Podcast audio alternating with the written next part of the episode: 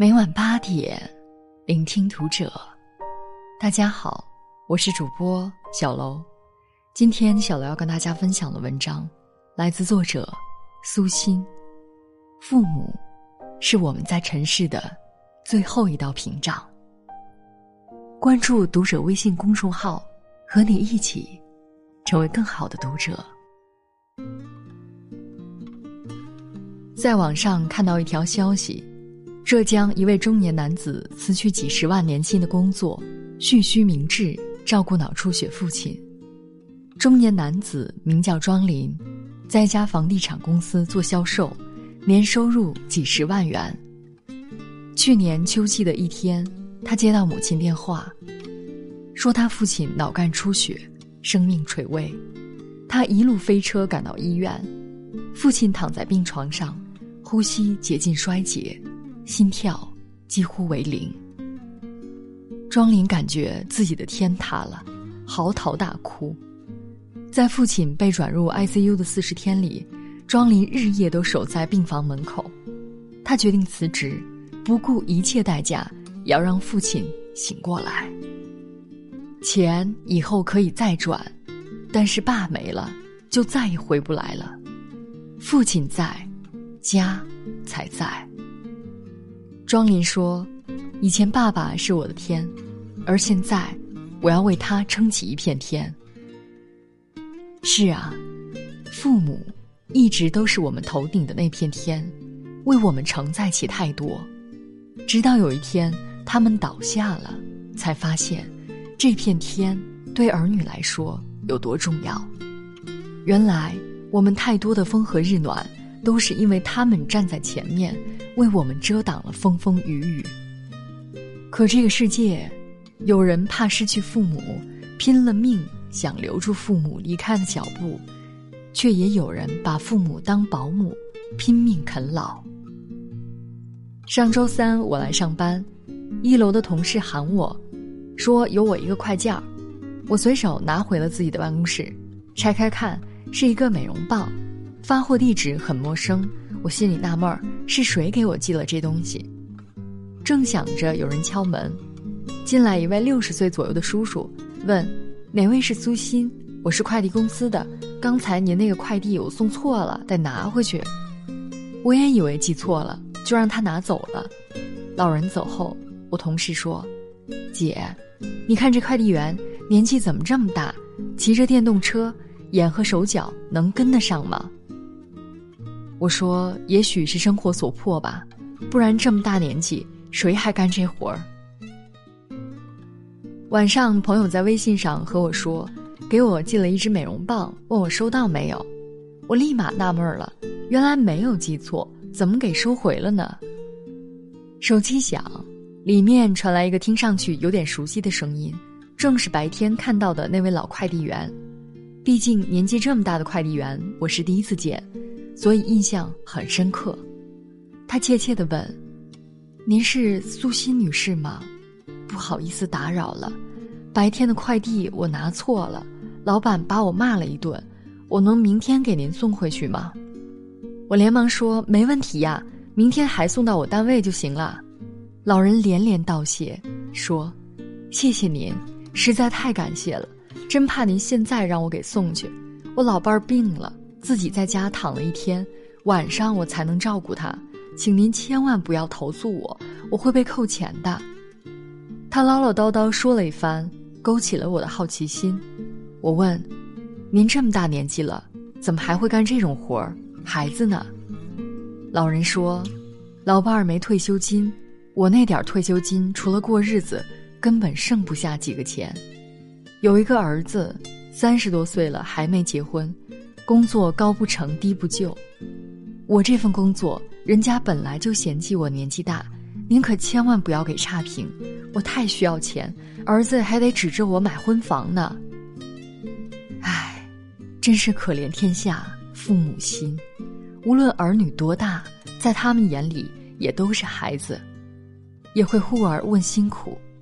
那一刻，我真想和老人要他儿子的电话，和他聊聊。跟他说：“不要让你本该退休的父亲东奔西走了，万一哪天他出点事儿呢？”记得一位作家说过：“一个人最大的财富就是父母健在。”而他很早父母就去世了。他说：“我这辈子无论有多少钱，也只是一个穷人了。”还真是。我奶奶在世时，我父亲每次说起他老人家，都有一种自己富可敌国的骄傲。前些年，我奶奶身体还算硬朗，不愿给孩子们添麻烦，坚持一个人住在老家。我父亲经常坐班车回去看她。彼时，父亲每每坐车，遇到有人问他去干嘛，都自豪地说：“去看我八十八岁的妈啊。”他和我念叨过好几次：“有妈真好，只要妈妈在，就感觉自己还年轻，未来的路还很长，心里特别踏实。”后来奶奶去世，好长一段时间，父亲脸上都有种深深的落寞感，眼神空洞，像个无助的孩子。就像我刚刚失去母亲那段时间一样，感到孤独无依。我开始学做饭，学做家务，学缝衣服。在这之前，那些本来我该做的，全都由母亲承担，我竟然。毫无知觉。一天，我给女儿缝扣子，不小心扎了手，血流了出来。借着那一点点痛，我哇的一声哭了出来。再也没有人拿我当孩子嘘寒问暖，从此，我就是个大人了，要承担起自己该承担的一切。那段时间，我的 QQ 签名上写着一句话。您快回来！别用离开，教我失去的才最重要。可是走遍万水千山，再也看不到妈妈的身影了。我的面前，又少了一面遮风挡雨的墙。记得很小的时候，我有一个小伙伴的太爷爷去世了，他有点害怕，问我他会不会死。我说：“没事儿，就算排队，你前面还有好多长辈呢。你太奶奶、你爷爷奶奶、你爸妈，轮到你得一百年，没事儿的。”虽然是少不更事说的混话，但现在想来，还真有点哲理。那些排在我们前面的长辈，何尝不是我们在尘世间的一道屏障？他们挡在我们面前。给我们一方静好岁月。父母在，人生尚有来处。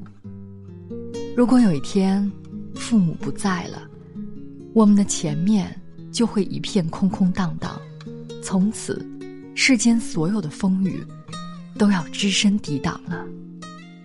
趁还来得及，好好爱他们吧。所以，我特别理解。那位辞职照顾父亲的男子，我不要什么年薪几十万，我只想要回到家，叫声爸妈，有人应答，开门推窗，您就在眼前。忽远忽近，晚风轻，仿佛呼唤我。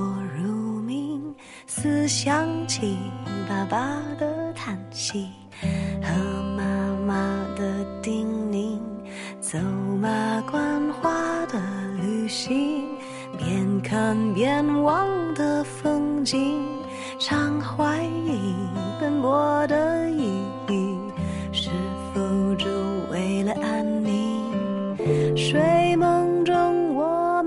期节目到这里就要结束了，感谢大家的收听，我们下期再会。然记得多么的清晰，